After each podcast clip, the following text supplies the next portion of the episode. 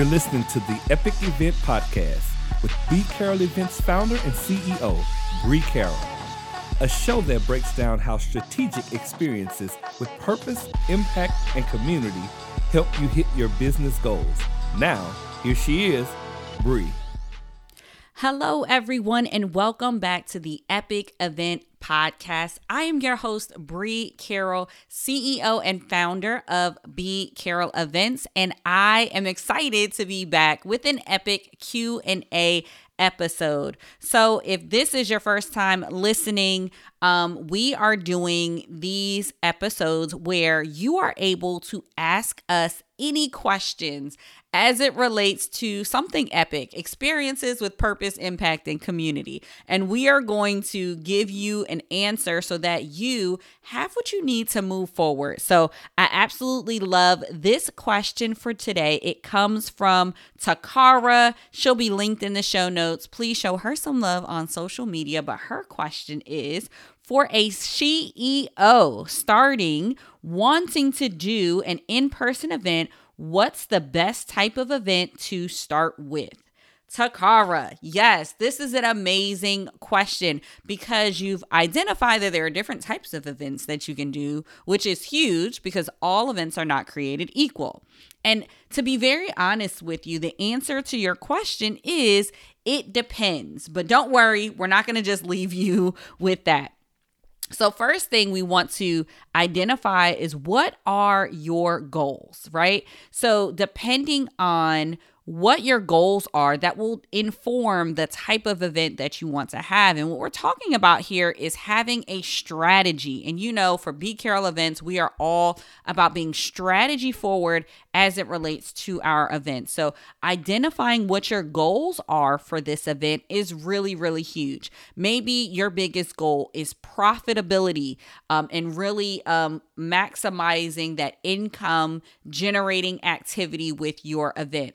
Another person's goal might be more connection and community building for their event and their uh, experience that they maybe have on their heart. Another person's could be marketing, right? Maybe they are launching something or they're looking for a certain type of content, a certain type of vibe, and they want to really, really curate uh, this experience so they can leverage the access, the assets, excuse me, that come from this event. Those are three different goals and three different strategies that you can have when it comes to the events that you would be hosting in this particular case. The other thing that I really, really think is important to think about, in addition to your goals, is where are you in your business? What do you have access to right now? Because one of the things that I often hear is that you have to be at a certain level to have events. And I think that is untrue. And the reason why I say that is because here on the Epic Event Podcast, we are going to encourage you to start right where you are. You have everything that you need to leverage the power of events right now. That may look different for you than another person or business owner, though. So, what I mean by that is, let's say you are a business owner newly starting out, you don't have much of a following just yet. Um, maybe you are transitioning into something new and this is your first time maybe thinking about an event. Well, you might want to start with an event type that has a lot fewer costs associated with it and even something that is really close to, if not free. And the reason why I say that is you are really just starting to work that muscle of getting people together and having an experience or an event. With just starting out, I don't want you to assume a greater amount of risk as someone who maybe is in a different position, who has built a following, who has honed in on their message. They maybe have a method or proprietary method that they utilize.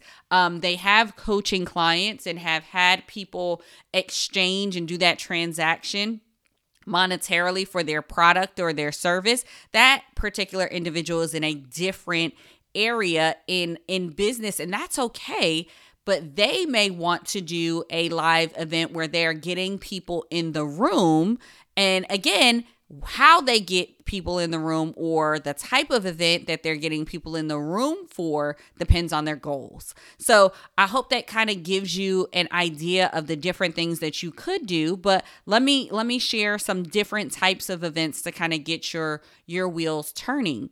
So, one type of event that I talked about, I mentioned a virtual event. Again, that is a style of event, but the type of event could be an enrollment event.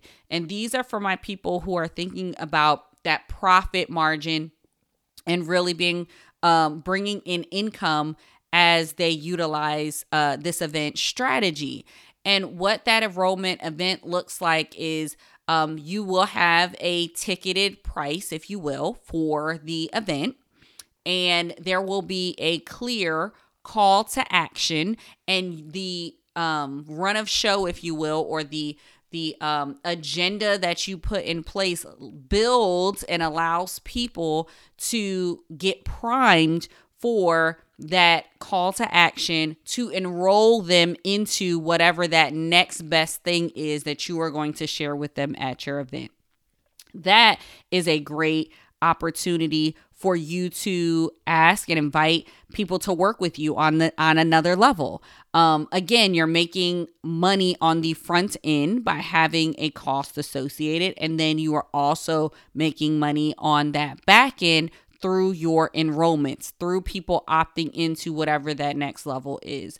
I have seen it where some people do this virtually and it is a free webinar and then they have a call to action at the end. That is another way that you can potentially do that. But I am going to um, have you be thoughtful about which one of those strategies is best for you because if you are charging even if it is a small ticket price it doesn't have to be small it depends on what your audience is or you know who your audience is um, but that ticket price can also allow you to add different enhancements and things and um, maybe curate a, um, a webinar a booklet or something, some added bonuses, bring in um, complimentary uh, speakers, and not a lot because, again, the focus for an enrollment event is purely on um, converting them during the event. So that's one event style, and I won't linger on that too much longer. Maybe we'll do a future episode specifically on enrollment events. Another type may be where you are just trying to that build that community, bring people together. That is more of a social event. So your goal is maybe networking and um, maybe uh, expanding the community that you have. But be thoughtful about when you have your social events how do they get in that room? Are they exchanging exchanging an email? Are they if it's a uh, foundation that you're working for and, and that you're leading maybe that's bringing canned good items or items that you're looking to uh, bring you know bring into and serve other people with but the focus of it is is connection. And you want to be really thoughtful about the activities that you have there to maybe pair people up in the room. And you know who's coming and you know uh, jake and jan would be great to meet so you make intentional efforts and activities to connect them in the room. So again different goals different objective here. If marketing is more of your focus maybe it is a launch style event I know some people have some amazing books that are coming out in this season, products that are rolling out for 2023, and maybe your event is a launch event to get that name and that brand out there, get people excited and buzzing about the event um, and, and, whatever it is that you're putting out. So maybe they're opting in via paying a ticket price to come to the experience where you're unveiling or reading from the book, or um, that ticket price maybe includes them getting first access to that product, whatever that looks like. Again, that is more from a marketing angle. You can still create a profit for that, but again, that looks like balancing your budget and ensuring that you are being very strategic on your priorities for the event and you're getting the desired outcome out of it. So that's a look at marketing, that's a look at social, and that's a look at enrollment events. But for anyone who is listening who is like, whoa, Bree, these are a lot of different options. I'm not really sure what bucket I fit into based off of my goals and where I am at in business. I would highly, highly encourage you to utilize a new resource that we have here at B Carroll Events, and that is our event strategy quiz. So, the event strategy quiz is a very short quiz where you'll answer a few questions about your goals and about where you are presently in business so that we can help give you some recommendations on the type of event that you should maybe start with. So that will be linked in the show notes. Taccarra, thank you so much for this fantastic question. It's definitely giving us ideas for some other specific event strategies that we should cover here on the Epic Event Podcast. And again, everyone, if you have a question that you'd like answered during our epic Q&As, the link to ask the question is in the show notes as well. So that is all for this episode. I hope that you all have an epic day. Thank you for listening to the Epic Event Podcast. If you like what you're hearing, drop a review or share with a friend. This has been a B Carroll Events podcast. For more, head to www.bcarrollevents.com slash podcast.